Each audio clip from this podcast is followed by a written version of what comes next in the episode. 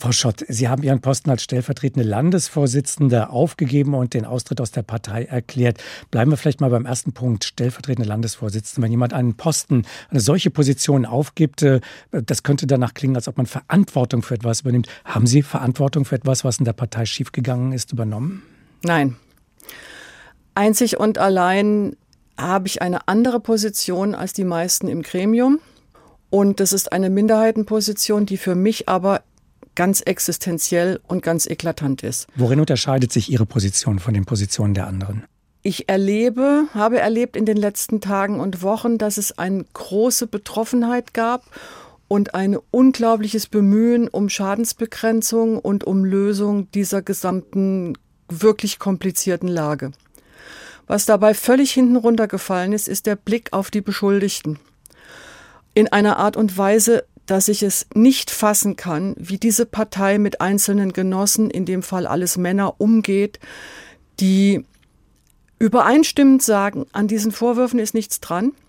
Ich habe nichts Falsches getan. Wenn ich was getan habe, dann soll mir bitte jemand sagen, was es ist. Und wir einzig und allein auf eine Kampagne, die überwiegend über die Medien und im Netz läuft, reagieren.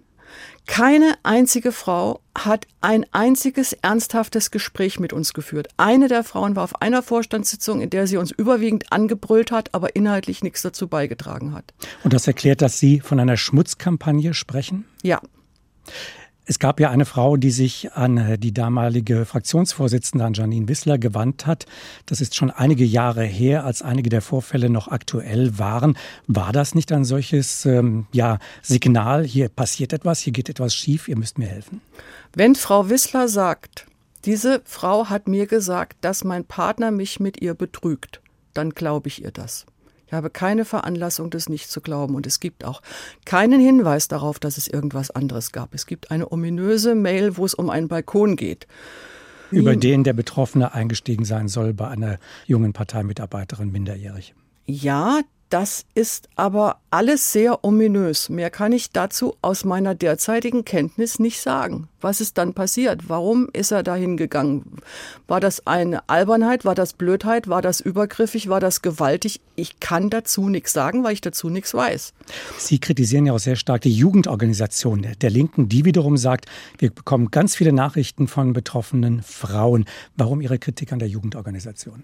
Weil wir keine dieser Nachrichten auch nicht anonymisiert gesehen haben, weil keine Zusammenarbeit im Sinne von, wir haben da ein Problem, lasst uns gucken, wie wir es lösen können, da gewesen ist, sondern ist von Anfang an eine konfrontative, destruktive, nicht zielorientierte Haltung gewesen.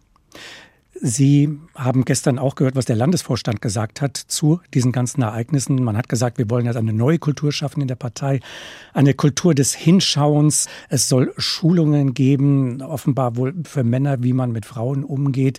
War das nicht für Sie ein Anlass zu sagen, die Partei ist lernfähig, ich bleibe? Nein, weil ich überhaupt nicht nachvollziehen kann, was das jetzt soll. Natürlich muss man sich weiterentwickeln, natürlich muss man hingucken, immer immer und man muss sich immer kritisch reflektieren.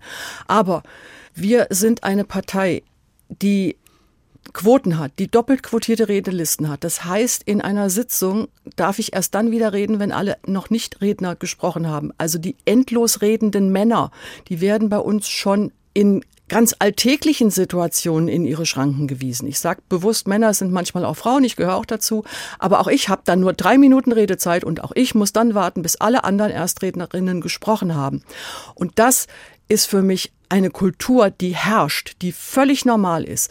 In unseren Sitzungen gibt es Situationen, in denen Menschen vielleicht auch mal was Doofes sagen, da werden aber andere immer eingreifen und sagen, hier, das geht nicht wir haben eine Kultur, in der darauf geachtet wird, wie miteinander umgegangen wird. Das heißt nicht, dass das trotzdem nicht manchmal schiefgehen kann. Und dass es trotzdem auch manchmal einen Moment dauert, bis Menschen reagieren und sagen, du hör mal, das war gestern nicht klug. Ähm, das macht man so nicht. Vielleicht solltest du dich mal entschuldigen. Aber es ist doch nicht so, dass wir in einer emanzipatorischen Steinzeit in dieser Partei leben. Wenn ich das mit anderen Parteien vergleiche und auch anderen zivilgesellschaftlichen Organisationen, sind wir da sehr weit. Wir haben einen hohen moralischen Anspruch an den Umgang miteinander. Sie haben nicht nur Ihren Posten als stellvertretende Landesvorsitzende aufgegeben, sondern Sie verlassen auch die Partei. Sehen Sie keine Zukunft mehr für die Linke?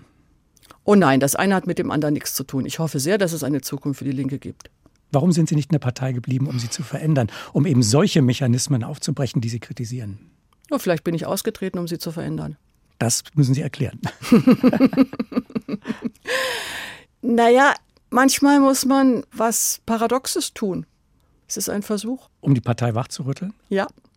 Was würden Sie der Partei jetzt von außen empfehlen? Was soll sie tun? Sich auf die Sachlichkeit zurückbesinnen die angegangenen Schritte natürlich zu Ende gehen. Das ist ja alles in Ordnung, was Sie da planen. Da habe ich ja überhaupt keinen Dissens.